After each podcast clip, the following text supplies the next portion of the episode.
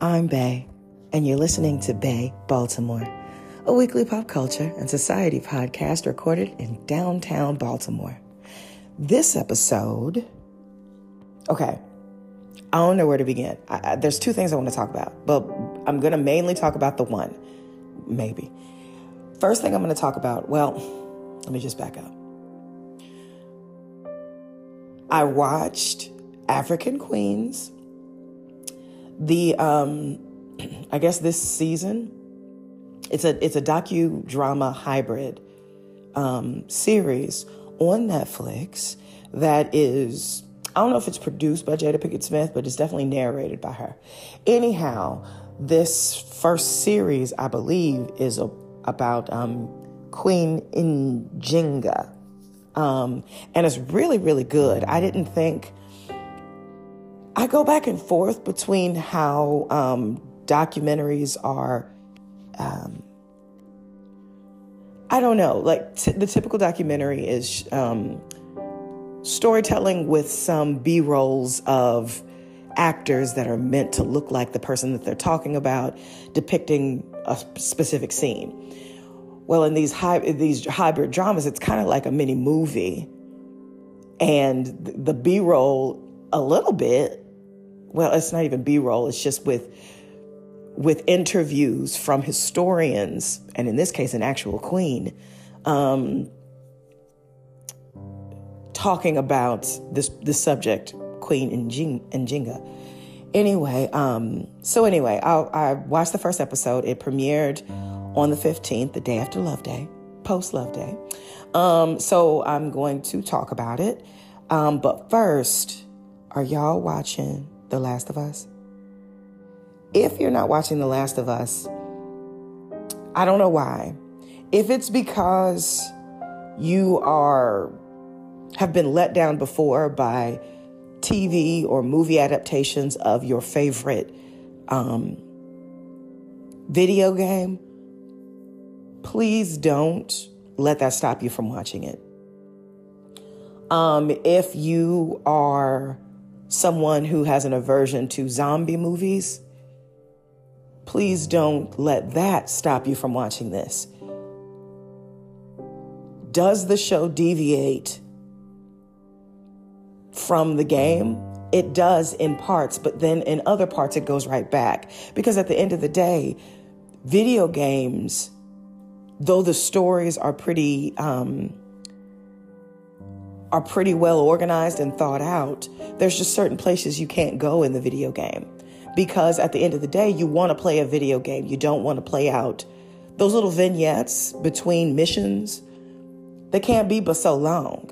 And so in a show, in a series, I, I, I, think I shared last episode or a couple of episodes ago. I can remember between the time that I had graduated college and before I had gotten an internship um, in Syracuse, New York, I spent a month playing.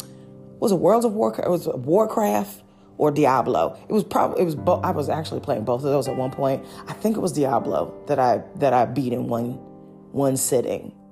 I can't. I'm pretty sure it was probably Diablo, like two or something like that. I can't remember. Anyway, and so, of course, there in those in those games, there's side stories and side quests and all of that stuff. But those things can't last but so long because at the end of the day, you didn't get that game. You're not playing that game for the side quests. You're uh, you're playing it for the main quest. The only time like you really spend a lot of time on the side quests and the vignettes is if you've already achieved your mission. So when you're doing games, you've got to like, for the most part, you got to stick to stick to the main to the main thing. So in shows, you have the freedom to move and change.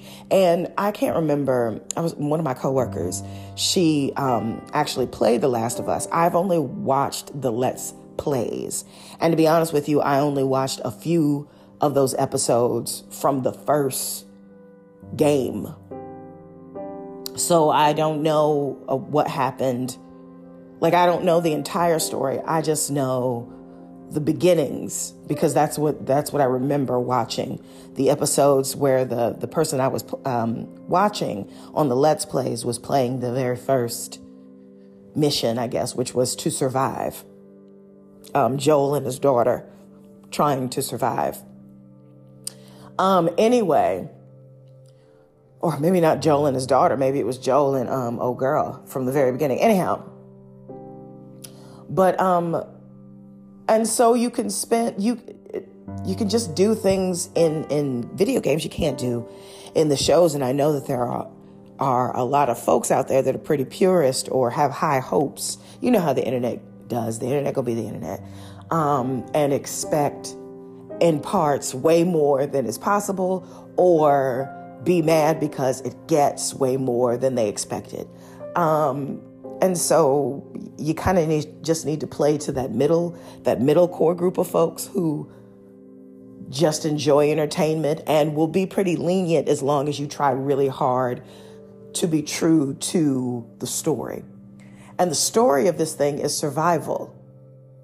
And what I'm learning is the Joel of played by Pedro Pedro Pascal. I keep wanting to call him Pedro, but it's Pedro. No, maybe it is Pedro. I don't know. Anyhow, uh, Pedro Pas- Pascal is different. I'm hearing that he's more compassionate, played by as played by Pedro Pascal than it than in the game, and I can appreciate how that might be.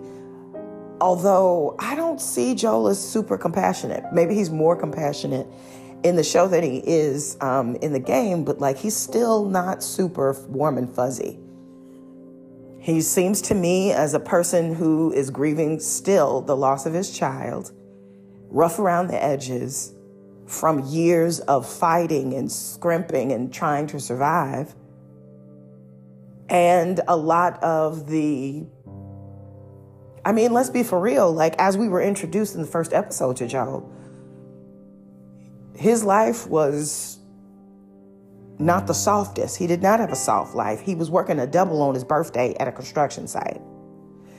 Even if you don't know anything about construction, you can appreciate how he might be putting in a lot of work.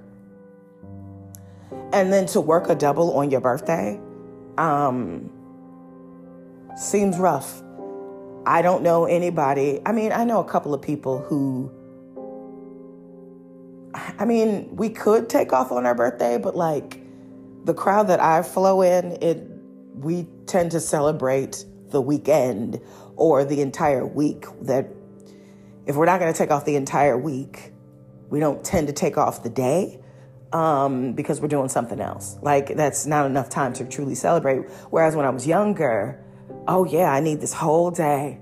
But I also didn't have any money to do anything else or any imagination to do much else. So anyway, that's not a knock on anybody else. It's just, I mean, most of the most of the folks in my circle, we we it's nothing to work on our birthday, but a double on our birthday, that's a bit much.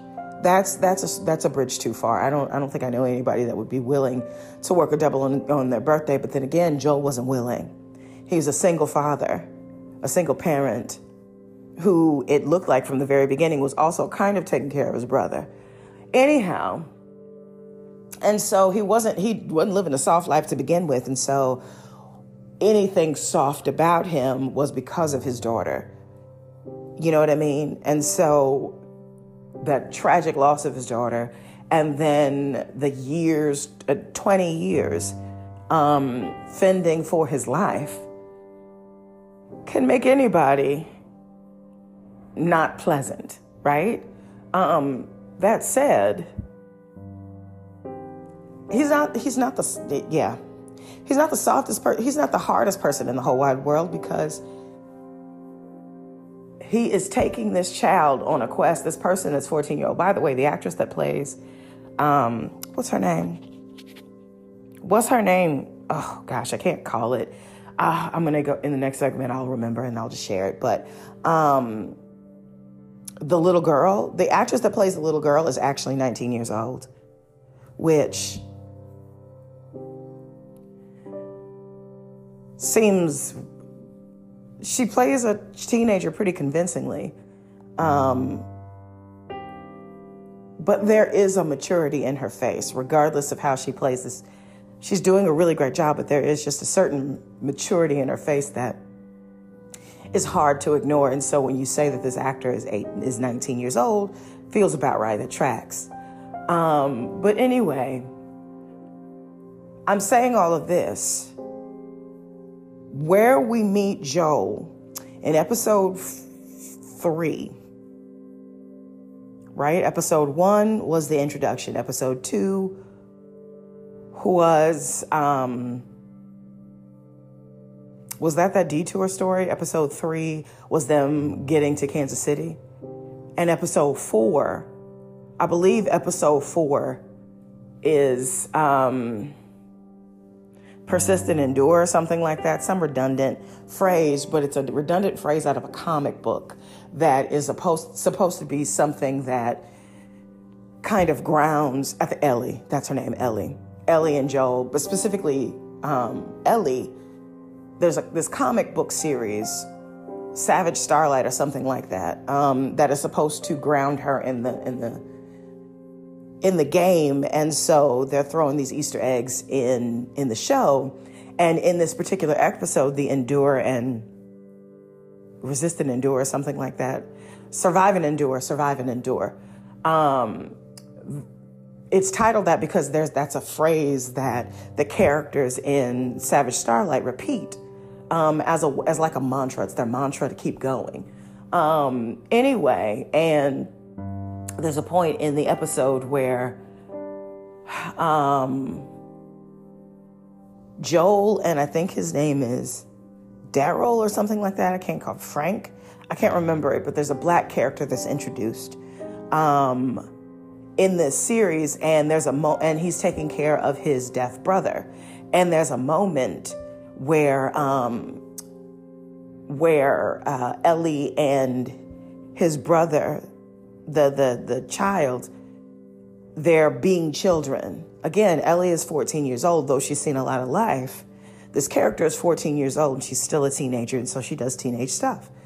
Um, and then the the the child who is deaf, and actually this actor truly is a deaf actor. Um, which I think is is appropriate. I think it's I think it's appropriate, and that's pretty cool to see. I just I just it's not hard to engage different people. It's not hard. Acting is not just for the hearing. Acting is not just for like acting is for everyone. Acting is for everyone. Anyway, and I just enjoyed signing I'm I'm going to learn how to sign. I really am going to learn, and I know that there's a difference between American. There's a there's a I, I keep forgetting the the phrases, but there's a type of sign language where you literally spell out everything, and then there's a type of sign language where you um, gesticulate, basically, for lack of a better term. Anyway, I want to learn the gesticulation um, sign language because I feel like that's more expressive and tends to be how people talk. Um, it's like conversational sign language. And, you know, when you're learning any language, wouldn't you rather learn the conversational part, uh, aspect of the language than the book aspect of the language? Girl, you ain't finna take no test. I'm not taking a test. Um, and my job does not require me to sign. I'm not um, uh, speaking for somebody and I'm not an official interpreter. You know what I mean? Like sometimes when you want to learn a language, you just want to learn it so that you can talk to somebody in your life or be more helpful in your job to some folks. And so I've fallen off, but I'm learning Spanish. I need to get back on it, but I'm learn I'm learning Spanish and I want to learn it conversationally because the people that I want to talk to are not going, you know, check me if I'm not saying this phrase specific grammatically 100% grammatically correct they just want to and, and, plus they're not they're not caring about that because they just want help or they just want some some direction um, or something like that. So I, I want to learn spanish but specifically so that i can be understood and understand folks conversationally not, not academically. And so sign language too like because I have, I have spanish speakers who are who are becoming more part of my my working life, but also like I just want to be. I just want to know. It's at this point. It's it's we're at a point. We've been at a point where every person in the United States should at least know one other language, and it, that other language should be what's dominant in your area. And one of the most dominant behind English in in Baltimore metropolitan area is Spanish. Um, Mandarin is the second. Well, I don't know if it's second. Um, Arabic, uh, Farsi. Is it Farsi? It's Farsi. Farsi is another very popularly spoken language in the area. And so, like, at this point, everybody should learn a second language. And there's nothing, it, we, we should because, not because we want to be elitist, but because we should. Um, and so, I guess what I'm saying is, I think I want to learn a third. So, Spanish and sign language.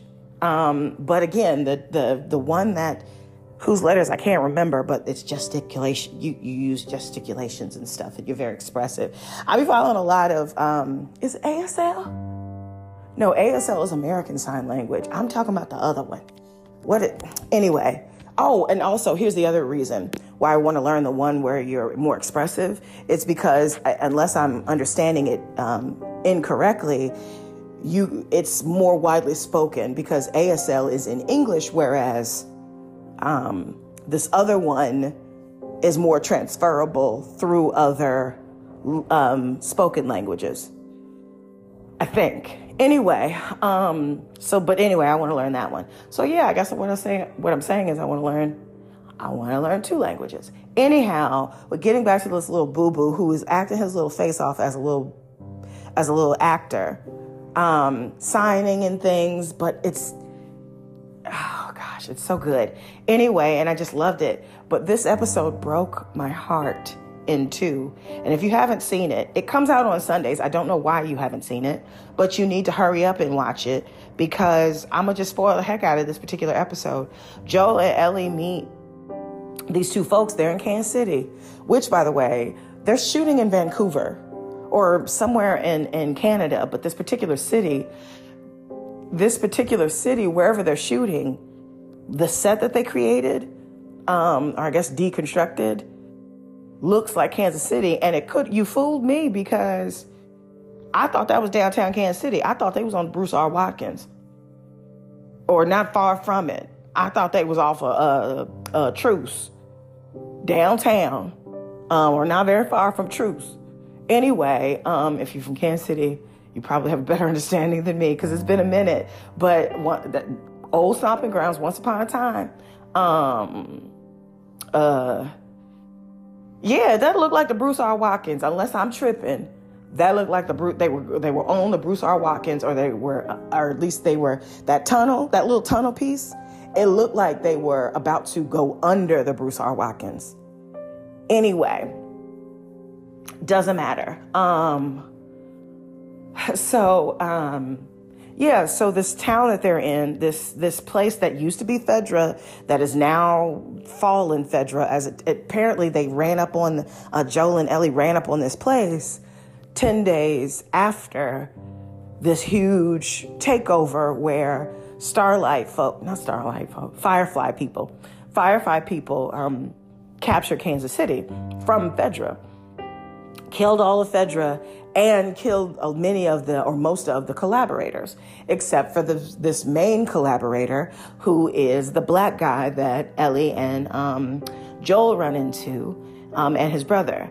And the main collaborator, this the woman who's in charge, really wants to get him because number one, they collaborated with Fedra to um, get supplies that they needed. And in, in collaborating with them in order to get the supplies that they needed, they needed to tell on folks who were suspected to be fireflies. And so these people put their own lives at risk. And at the very beginning of that fourth or fifth episode, whichever one is um, Survive and Endure, um, they lay waste to many of the collaborators. Um, and it's so wild to me because in this dog eat dog world, like there's already a stigma in communities, communities of color, but literally just as a whole, there's already a stigma about quote unquote snitching, right? In this world, in this imagined post apocalyptic world where microbes have taken all over the world, um, we're even more. And again in survival shows they, they, they these writers tend to make us the very basic and to a fault um, or by default rather worst versions of ourselves. So we will go to literally our need to fight or flight run or fight and get those basic necessities. And so what they've done is they've made they've made us seem like we would be the most feral versions of ourselves. And so this woman instead of this woman who's apparently in charge while she's looking for the black guy um, she's interrogating this group of collaborators and promises them that they will live if they just tell her where the black guy is. I think it's Daryl or something. I can't remember dude's name. Anyway, um, she gets the information from the person, and then she turns around and tells her people to to to gun them all down. Because at the end of the day, that's fewer people who are who require fewer resources. And so I, I guess I just I know it's a video game. It's a show about a video or based on a video game. It's just seems pretty feral and harsh, but then again, I think that's what it's meant to do because these folks have just overthrown Fedra, the group that at the beginning of this outbreak took the lives of folks that they didn't know where to put, didn't know where to place them. That's a theme. That's a theme in the very first episode up until this this most recent episode that's what Fedra did. And so, in essence, the, the main woman who is like the the leader of the Firefly fact, this Firefly faction, faction in Kansas City, is like, well, we're no different than you know. There's one thing that I agree that needed to happen, and it's that, you know, sometimes we need to use the same measures as Fedra, but we're working under a nobler purpose. I guess is what her what her um what her thought process is, I don't really know. But anyway, so the black the black guy and his brother are literally trying to flee Kansas City, and so they hide out. The reason why he's he, they're, that the lady is trying to find him and they're hiding out is because the black guy killed someone very important to the resistance movement. Um, and he's and when Joel talks to him, the black guy's like, I didn't want to have to do it, but it was something that I had to do to protect my brother. And so, and to protect us. And so, anyway, so he hides out and he decides that the way that he's going to hide out is he's just going to hide out and then get out of the city by going through the tunnels. But he's not a fighter, he's not a killer. He, um, even though he did take that one person's life, that is not something that he's accustomed to doing. Now, remember, they've been living this way for 20 years. And Fedra fell in Kansas City after having controlled it for 20 years. So for 20 years, he's just been surviving. Um, and he's not been a firefly, so he don't have those skills, the same skills that um, Joel acquired over that 20 year period. And so he links up with Joel and Joel and, and, and proposes a plan that they both, that the four of them um, make it out of Kansas City through the tunnels. Um, and so they do, but not before. Obviously, they come up out of the tunnels, and right at the end of the show, they are met with the Fireflies who were trying to get um, Michael the whole, or whatever the black guy's name is, the whole time. And in this ending, two things happen. We were reminded in the first episode that, or, or the not the first episode, but the episode that preceded this one that Kansas City has a lot of tunnels because it do because of the meat market. What you guys don't, what the reason why the dude was like, there's a bunch of tunnels down here, is because Kansas City's meat market is underground, was underground, probably still is for many. Actually, there's a lot of caverns. Let me just back up. Kansas City is cavernous, completely cavernous. There are whole industrial city complexes underground in Kansas City. No, no, no joke. Just outside of Kansas City, there is a, a huge industrial complex that um, storage is down there, military storage. There's a there's industry happening down there, but it's a it's because Missouri itself is cavernous. And there's certain things that need to be kept at a certain temperature that caves make it easy to keep it at that temperature because in any cave that you go into, most caves don't go above a certain temperature. So you could be in the middle of the hottest part of August and go in a cave and it still be 45 degrees. And you still you need a jacket to be in there because it's just hot. I mean, it's just cold um, because of the depth that you're going in the ground. And so anyway, Kansas City is cavernous. Missouri is cavernous, but specifically in Kansas City, there's a lot of people people who boat on um, Lake Char- not Lake Charles, but um, oh, I forgot the name of that big old lake in Missouri. Lake of the Ozarks. We just call it. You've if you've ever watched Ozarks, it's that lake, the Lake of the Oz- Ozarks, and other big ma- nasty lake. Truman, Truman Lake is what I'm thinking of. Truman Lake or any other big fat nasty lake um, in in Missouri. You got you you have these big old honking boats, right? But some of the the rich fat cats in, in Kansas City need to put those big nasty honking boats somewhere. And so they put it underground.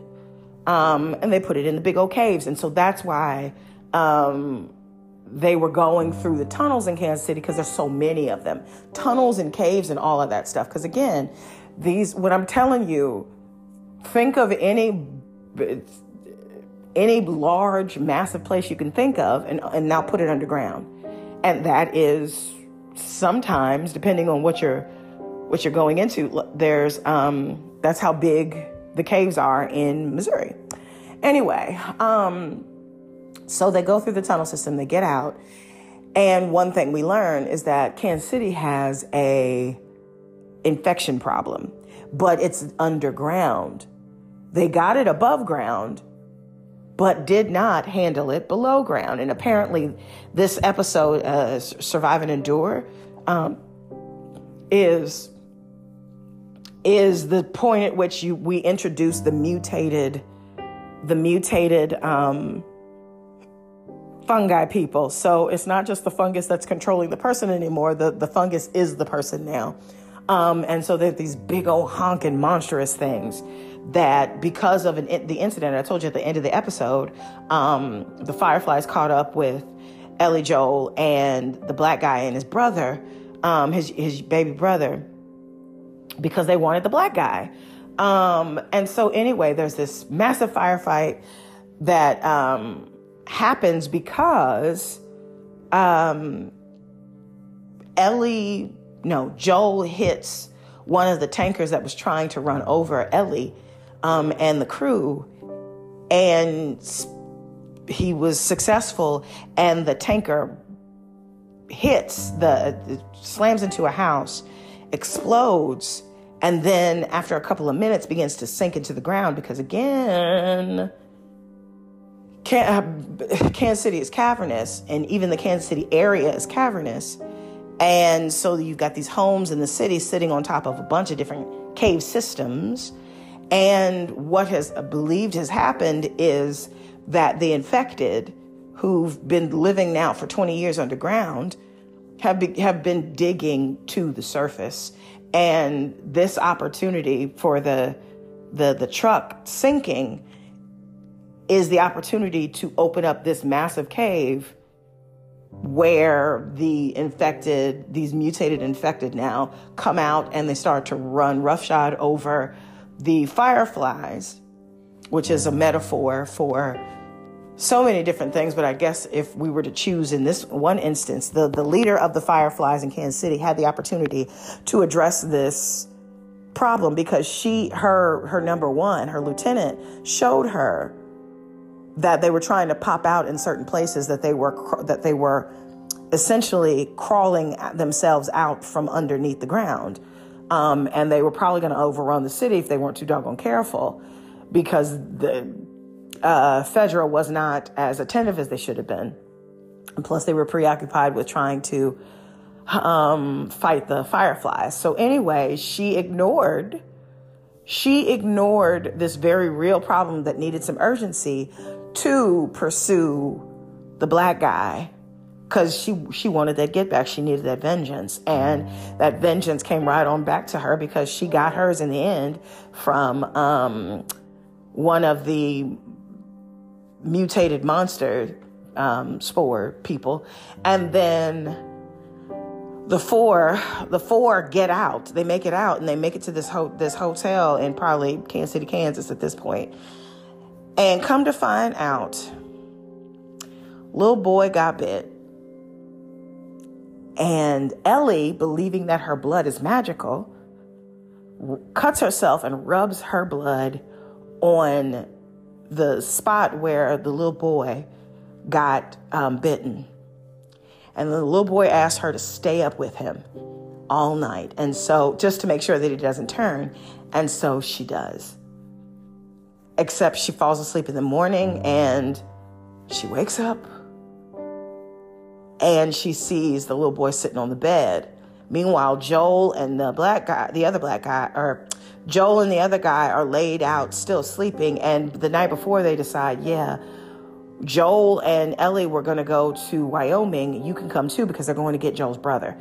Um, and so you can come too. And um, the black guy's like, yeah, yeah, yeah, fresh start. Let's just do this. Yep, sounds like a good plan. Girl, so Ellie, but so they fall asleep. It's the next morning, Ellie wakes up because remember, she was supposed to stay woke with the little boy who's been teaching her sign a little bit of sign language. They've mostly been using these little scratch pad to talk to each other, but he's been teaching her some sign language. Anyway, so she wakes up and she realizes he's just up sitting on the bed. She looks, she tries to get his attention, turns around, comes to find out he didn't, he's fully taken over by the spores. And so he begins to attack her. She runs out towards where Joel is. Joel tries to grab his gun to get the little boy because he's clearly infected and needs to be put down. The um the guy is like, nah, don't do that. And he point he grabs the gun and points it at Joel and then points it at Ellie and then he's looking. Um, meanwhile, his little brother is still trying to fight to get to Ellie. And the guy ends up shooting his brother in the head and he's stunned for a second and joel's trying to get the gun from him because it's a lot it's a lot.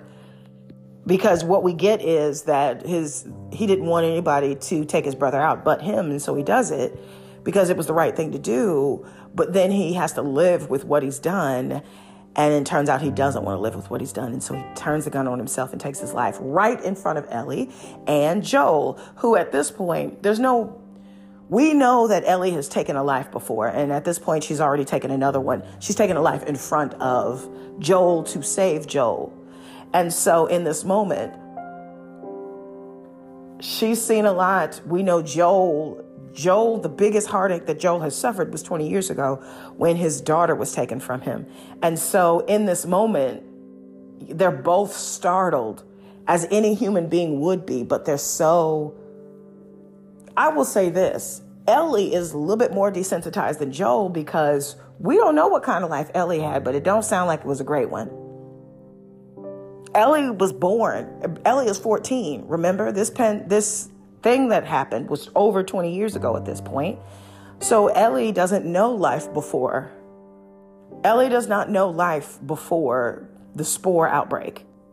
She only knows this life. And so, again, we don't know what horror she's witnessed. We know that she's used a gun before. We know she's used it on someone before. And so she took a life at the beginning of the last or the end of the last episode.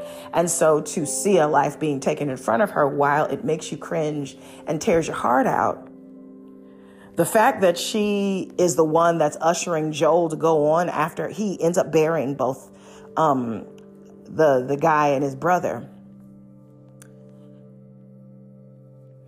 Ellie leaves a note saying, I'm so sorry. And then she bonks out and she's basically like, Come on, Joe, we got to go walk to Wyoming now. Because she done seen a lot of stuff. And this is just one more reminder. Like Joel has seen a lot of stuff too, but he knew life before all of this. And so that's the difference. It's the difference in age, because at this point, Joel is in his 50s and Ellie is still a teenager, but also they've just lived completely different lives.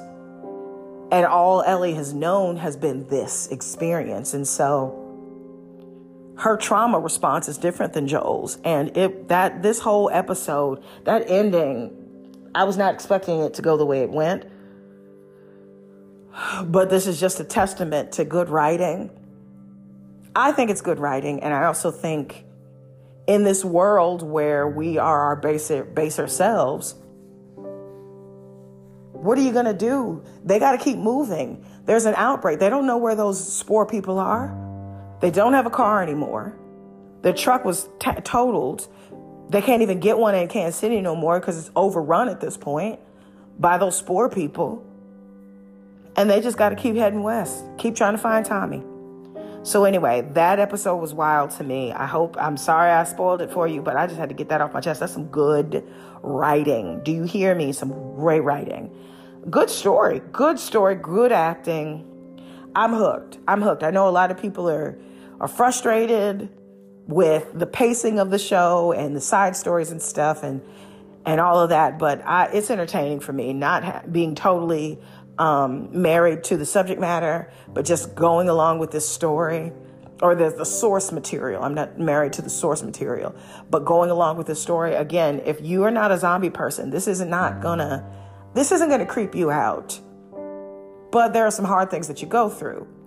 Um, if you don't like game adaptations of shows, this is, you. I'm sure you're gonna have an, an attitude or two for a period of time, but I, I, would just invite you to just let all of that go and then watch the show for what it is because there's you're gonna miss some good stuff, some good writing, some good bonding between Joel and Ellie, taking you on this journey. If you've if you've played both iterations of the game, or I guess both seasons, I don't know. It's two versions. It's it's it's game one and game two, I think and anyway, so you know where the story is going, but you what you don't know is how it's going to get there. And the getting there, I think, is the fun part. Because spoiler alert, my um, coworker told me, for the most part, the what Ellie and Joel go through. But I'm the type of person that that you telling me how it could end does not stop me from continuing to want to watch it to see how they get to the end. And so, anyway, I'm excited. I'm in. I'm invested. Anyway, all right. In the next segment, enough about that. In the next segment, it's all about um, African Queen Njinga. Um, and that first episode that I talked about. And um, yeah, so it recently came out. So spoilers, just pause this and go watch it and then come back and listen to it if you're interested in it. I'm going to spoil aspects of it or the, the overall aspect of the of what's happening, but I'm also going to talk about a number of different things too. So stay tuned. And thanks for listening. If this is your first time, thanks so much for listening. Share this with somebody you think might dig it. Um, this is a hobby of mine. I appreciate any anything you can do to help spread the reach of this thing. Um, I just appreciate you. So anyway, in the next segment, it's all about African Queen um, Njinga episode one.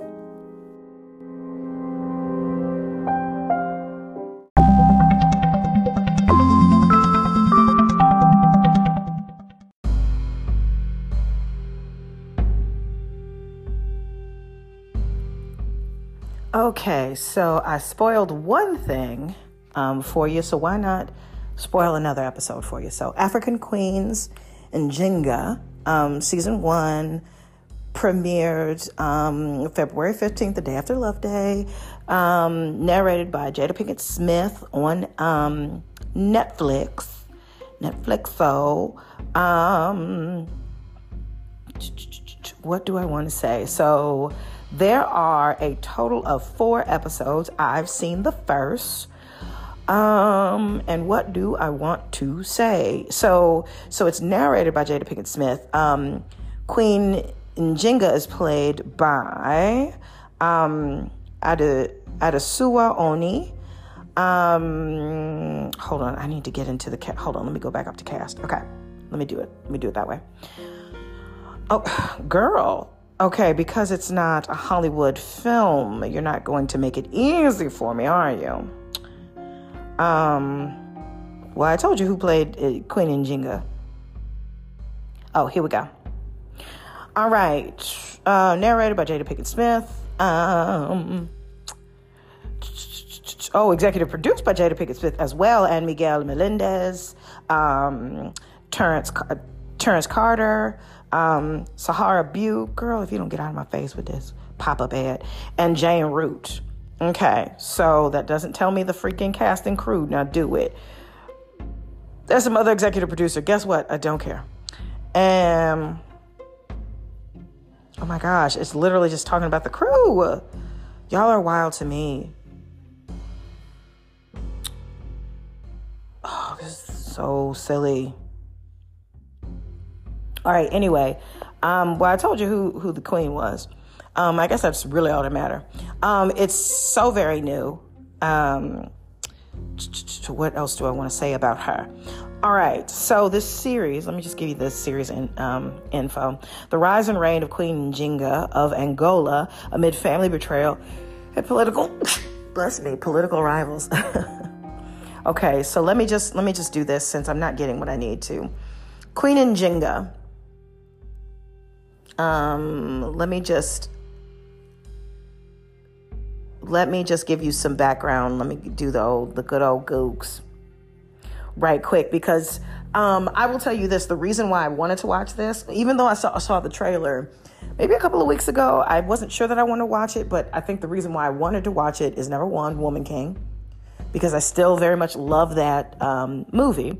But then also, I had seen um, a printed rendering, like a painting of Queen Njinga.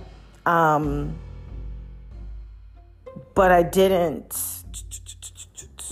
I didn't know that that was her name. How about that? Um, and so this.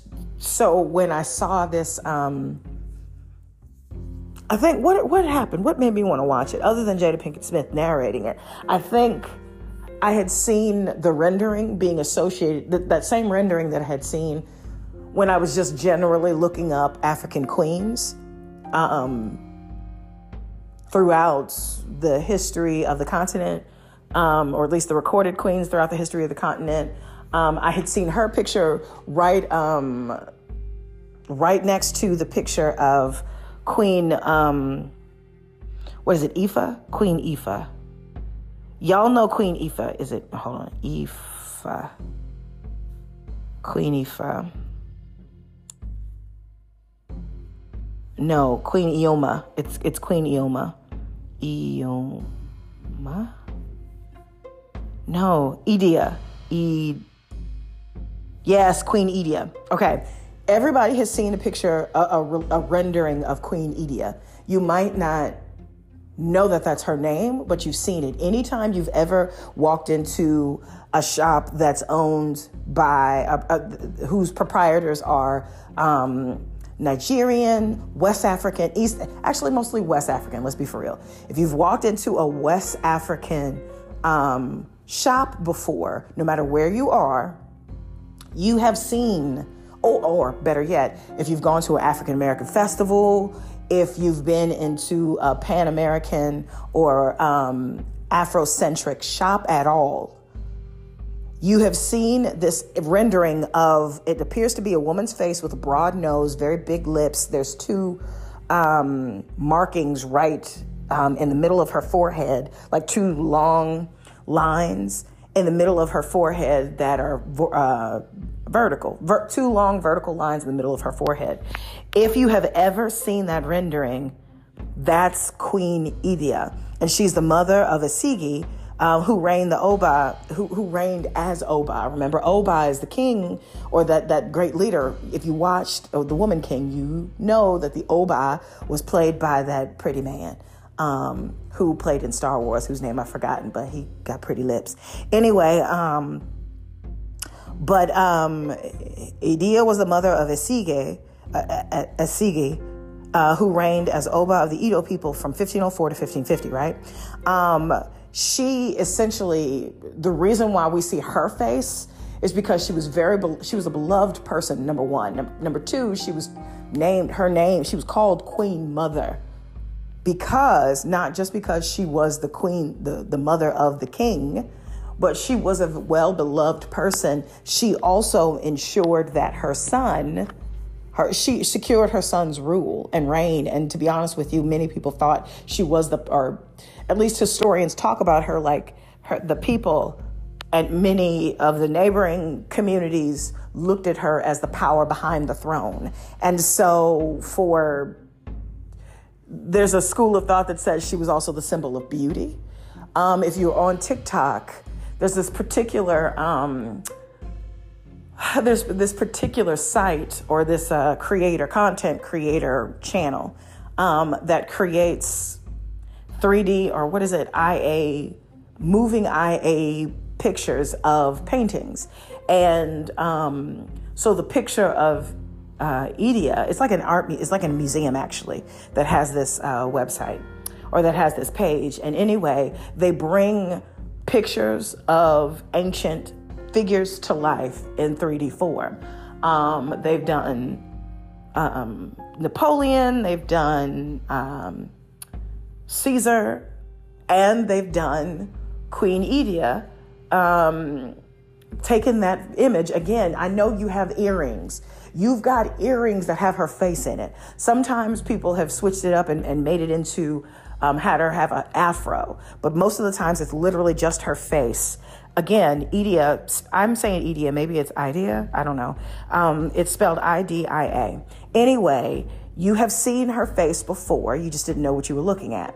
Anyway, I've been enamored with her for the longest because I thought it was pretty cool that she was so important, so important that her image has survived long after entire civilizations knew her, not just her family, not just her enemies. Whole civilizations have come and civilizations have come and gone, and yet her face endures.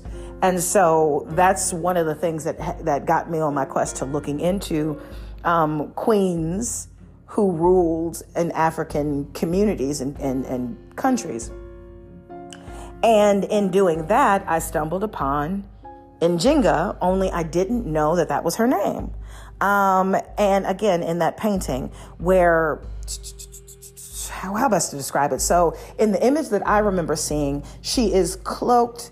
It, it's almost as if someone who was from Europe came and painted her because she's actually kind of stylized to look like a European queen in that she has a crown that sits atop her head. Um, it's gold at the base and then other decorative things at the top of it. And then she's got this cloak around her.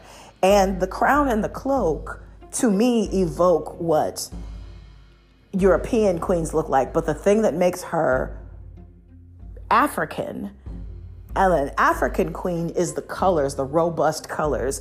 You know that Europeans used color, but it was mostly purples and blues and golds and stuff. And I know that they use red in that stuff too, but, and maybe even green, but you know that through history, the ways in which communities of color, kingdoms of color, queendoms of color, whatever, um, civilizations of color used actual color was different, like more vibrant and more creative.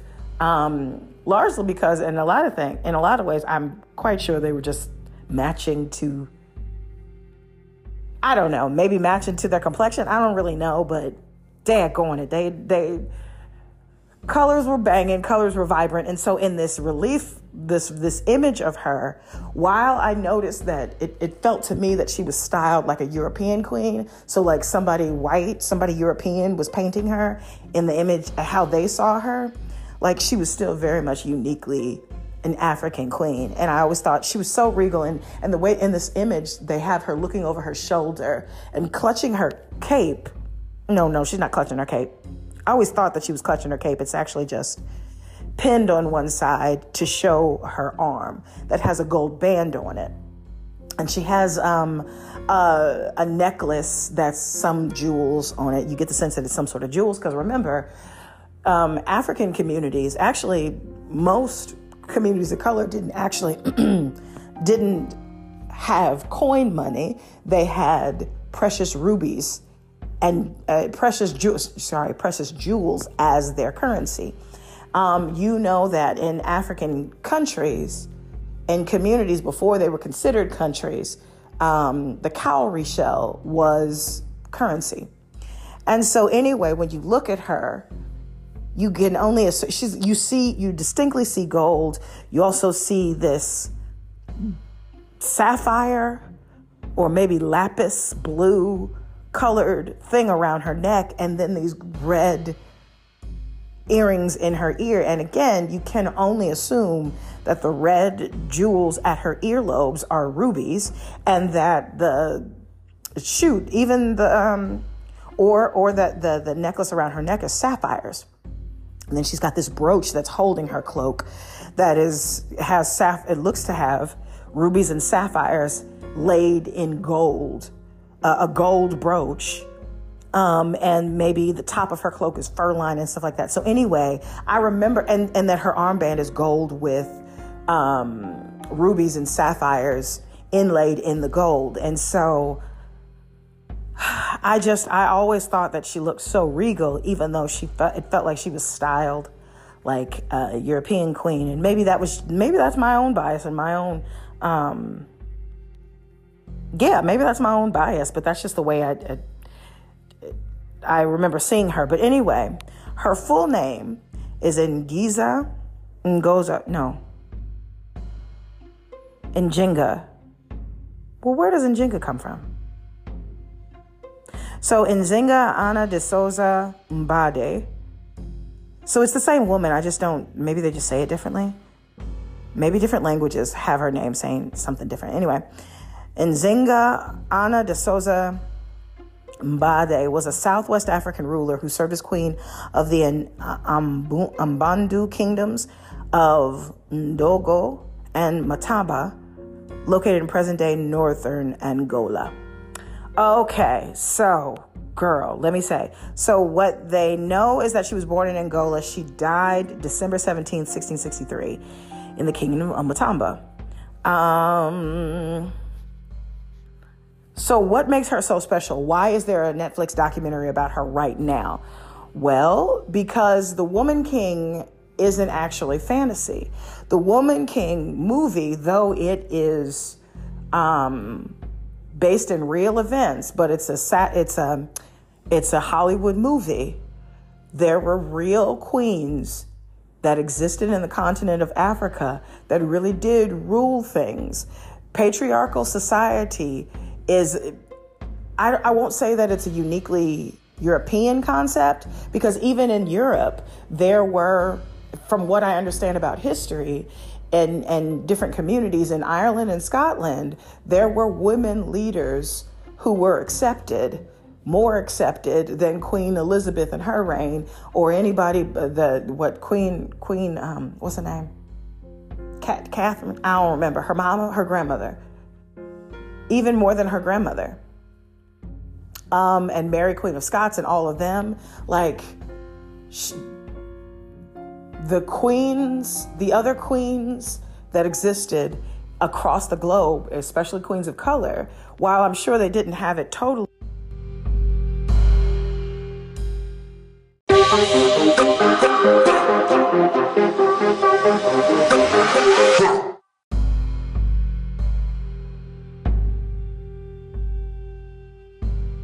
So you know I got cut off. Anyway, um you know, life happens. Anyway, so what I was saying was while the queens of color didn't have all the rights and privileges always everywhere around you know the kingdoms where they ruled or the the communities that they ruled over what we know is that in certain communities women of color queens were given different rights. I'll say it that way different rights. Male supremacy is a thing in history, while again, while women had it, um, were able to create their own spaces, it wasn't a total utopia all the time because people are going people at the end of the day. So, anyway, enter the story of Ngozi. Okay. All right. So, why this story is important, why was why this is a perfect backdrop for um, the woman king and any other specifically specific to the African diaspora story about queens is that Ngozi was not just um, a privileged person; she was a warrior. So think of it this way: so you know, in all the superhero movies, or at least even actually even when you look at Queen's, what's what's her name? Oh. There's an Irish queen or a Celtic queen. I cannot remember her name, but she was known as a warrior queen, right? That's the that's how I'm going to reference it. She was known as a warrior queen. They had her looking all crazy, painted up and whatnot, hair all over the place. Probably she had uh, matted up hair, looking like locks and whatnot. But oh my gosh, I can't it's right there on the tip of my tongue. It's going it's going to bother me, but I'm going to leave it because the the main idea is to give you that reference point. If you don't know anything about African queens, look at it from the perspective of a, of of that Irish queen that everybody likes to make a mil- there's like a million documentaries about it, right? Where she's always out there fighting. And even in movies that included um, Celtic communities, there was always a woman portrayed as like an assassin, right? Okay, well, think of it that way, but like, and then amplified like a million times because this was a princess. Ngozi was a princess. Wait, I said Ngozi. Njenga was a was a princess, and you probably don't even pronounce the N. Jenga was a princess who was a fighting princess. She was a warrior princess. She knew what she was doing.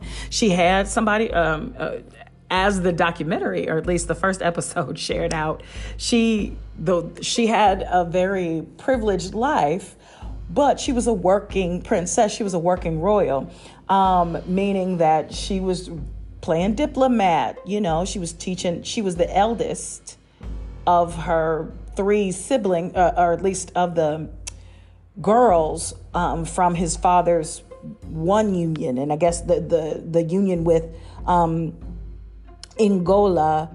Uh, nope. What's her mama's name? The heck was her mama's name? Oh, Kan- Kan- Kanjala.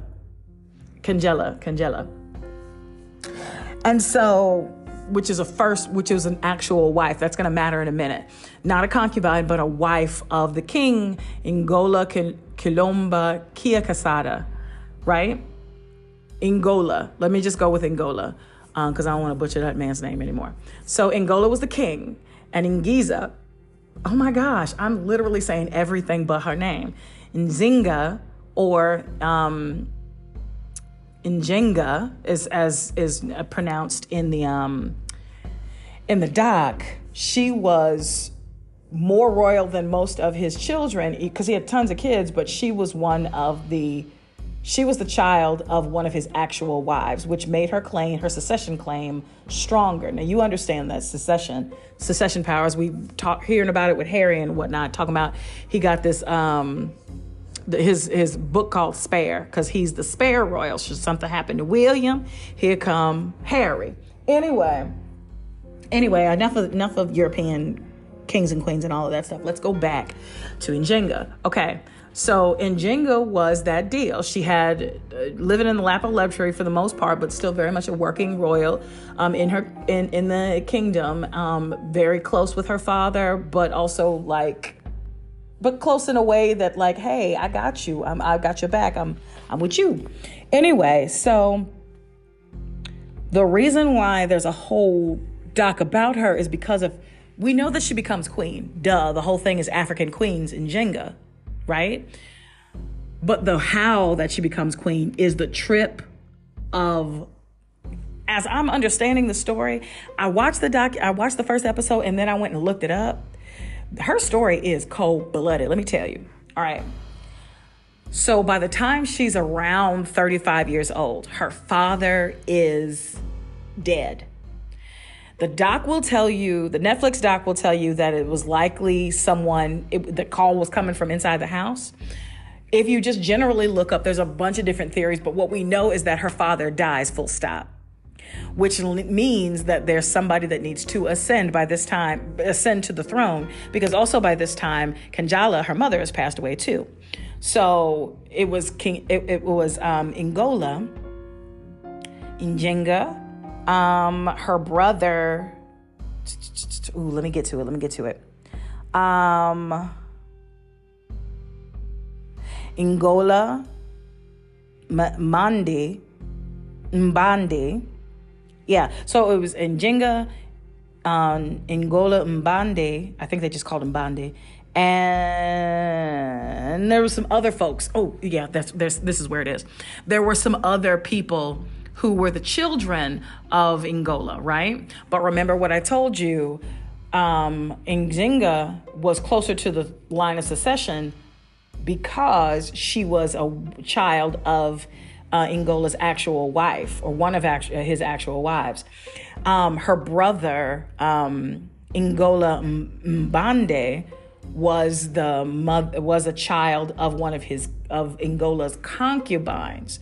So he had a claim to the throne, but it was less strong than Nzinga's.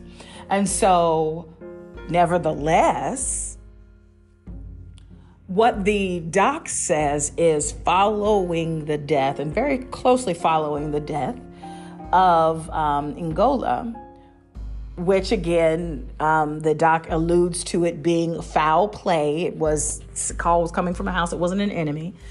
Um, uh, Ngola Mbande starts killing off the offspring of his father. He stops short, though, of, kill, of killing Nzenga and her siblings, her two sisters, right? Because I remember I told you she was the eldest of three from um, Kanjale, Kanjela, and uh, Ingola, right? Um, and then Ingala Mindabe is the son of another woman, um, but not a wife. And so, anyway, so uh, Ngola Mbande just starts killing off his siblings, stopping short of killing Nzenga and um, her siblings. But Nzenga, and here's here's another thing. I, I guess I, I, forgot to, to mention this. So Nzenga was not married, but she did have a child because she had a concubine, a male concubine that that a boothang um, didn't want to be. Um, husband, not husband material, you know what I mean? But was a boo thing to her. And so anyway, so she had a son. So Ngozi Ndambe, um, mm, what am I? I'm messing this man's name up. Do you hear me? Because it's important.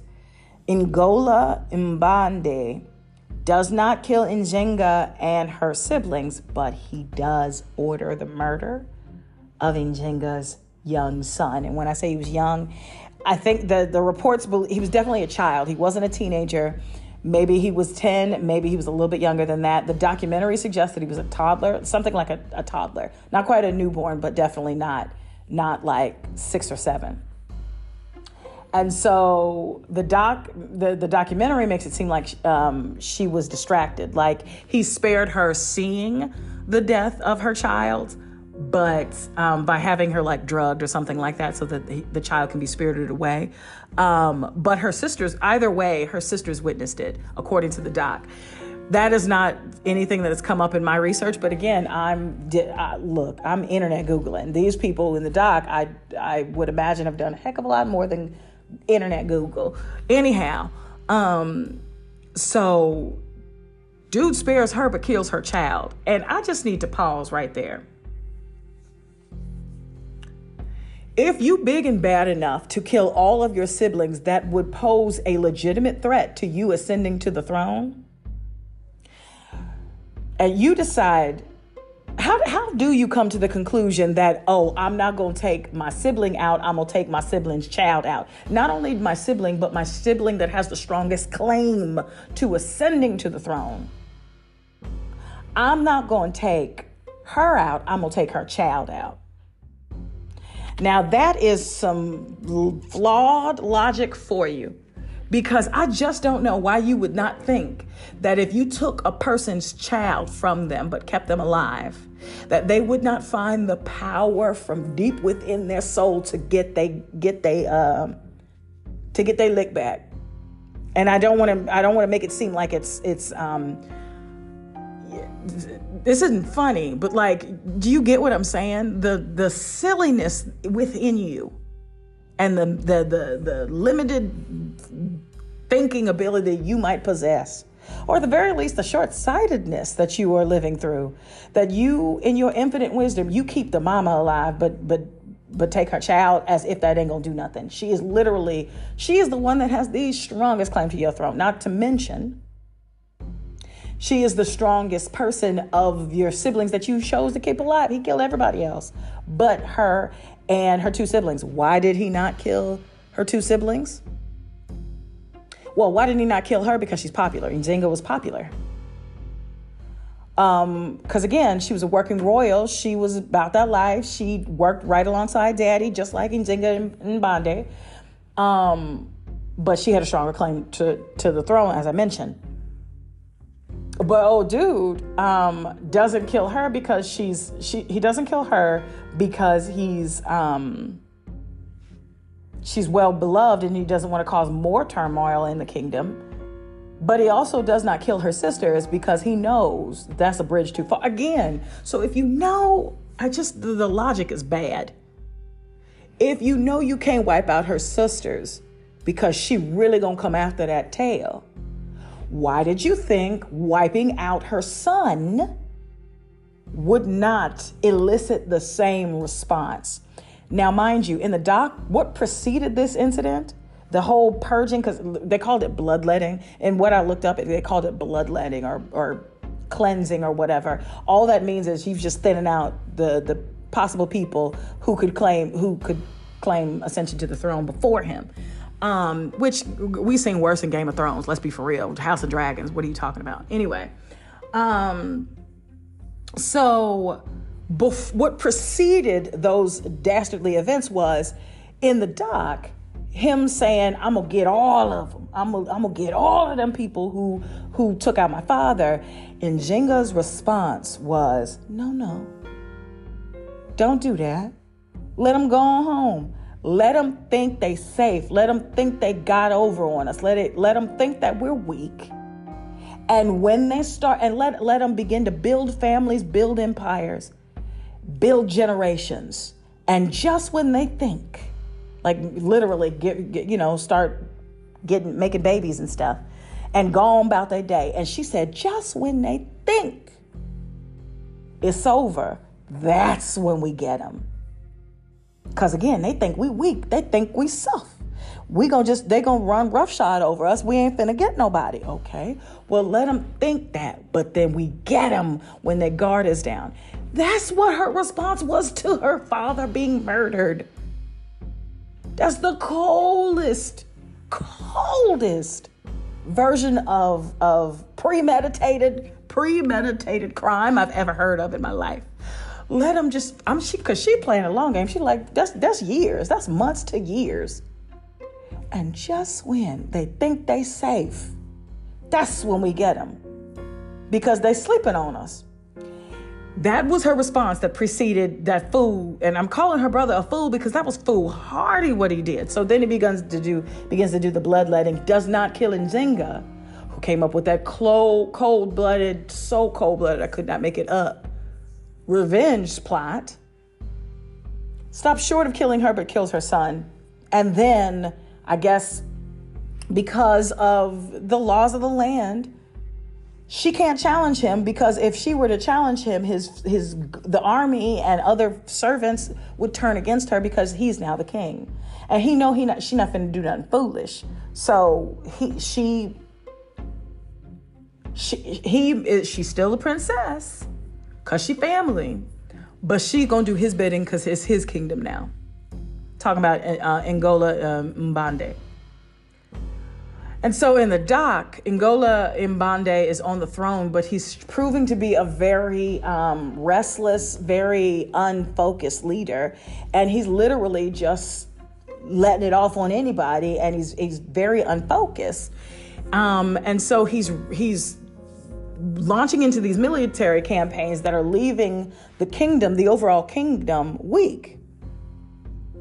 And so, um, so in the doc, Njinga initially asked Ngola Mbande, can she go after to recruit these missionary, uh, not these missionaries, but these mercenary um, tribe of, of killers to bond with them to get this other mercenary tribe of killers because they believe this particular mercenary tribe of killers not only did they kill her father or they were part of the plot to kill her father, but they're also working with the Portuguese to enslave Africans, to enslave, well, they weren't calling it Africa at the time. What they were calling it was, um, they were enslaving communities, right? Working with po- uh, the Portuguese.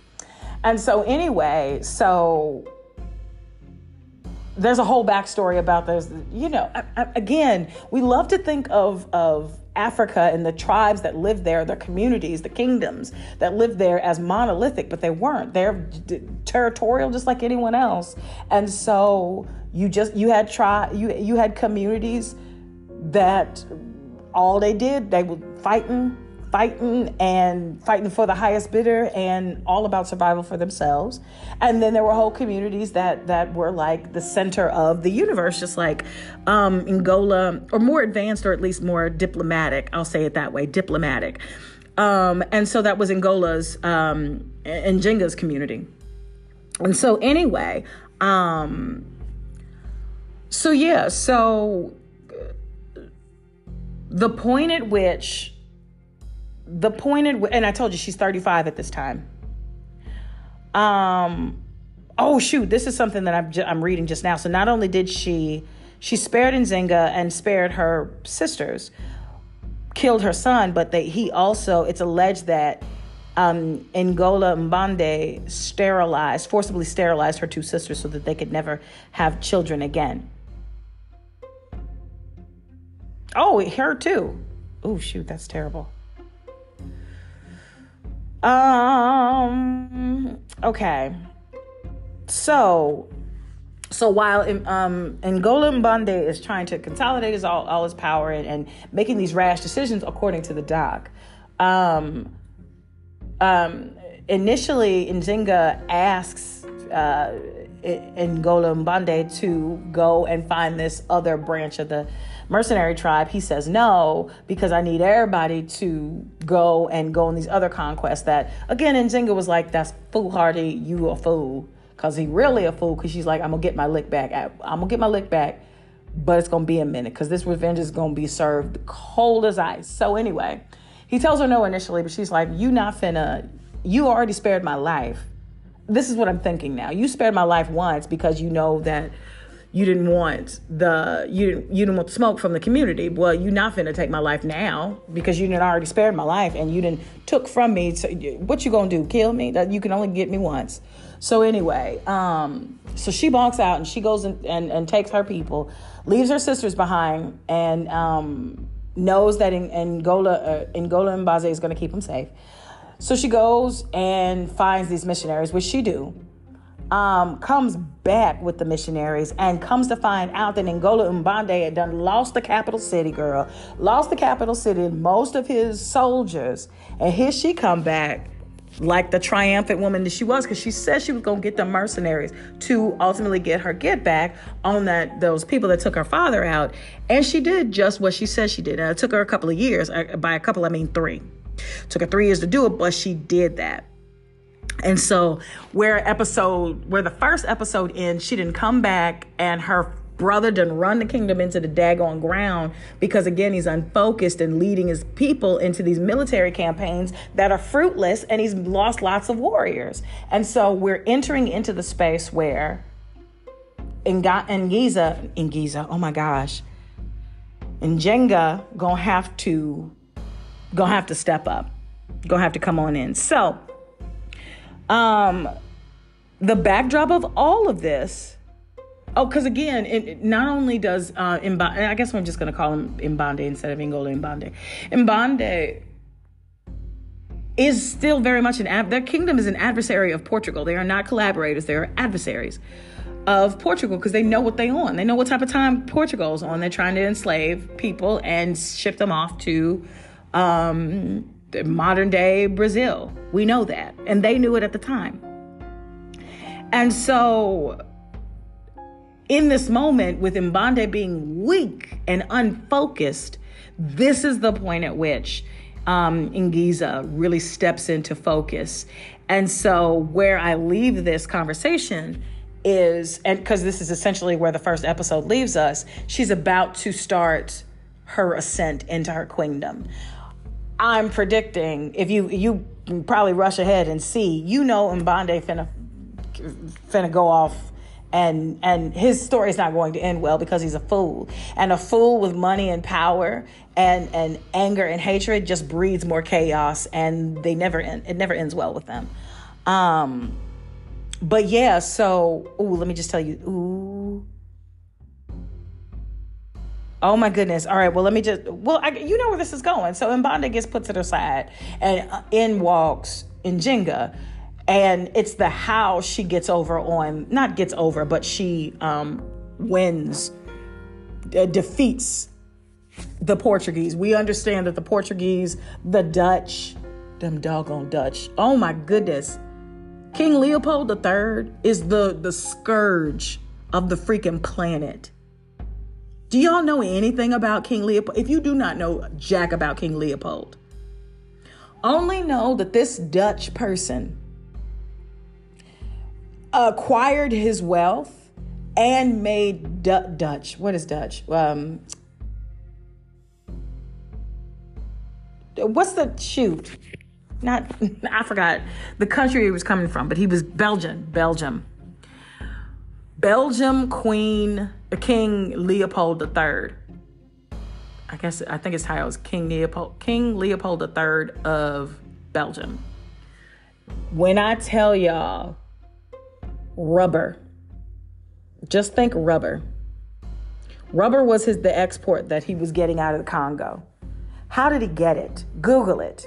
Because the fact that we don't talk about King Leopold III like we talk about Hitler is beyond me right now.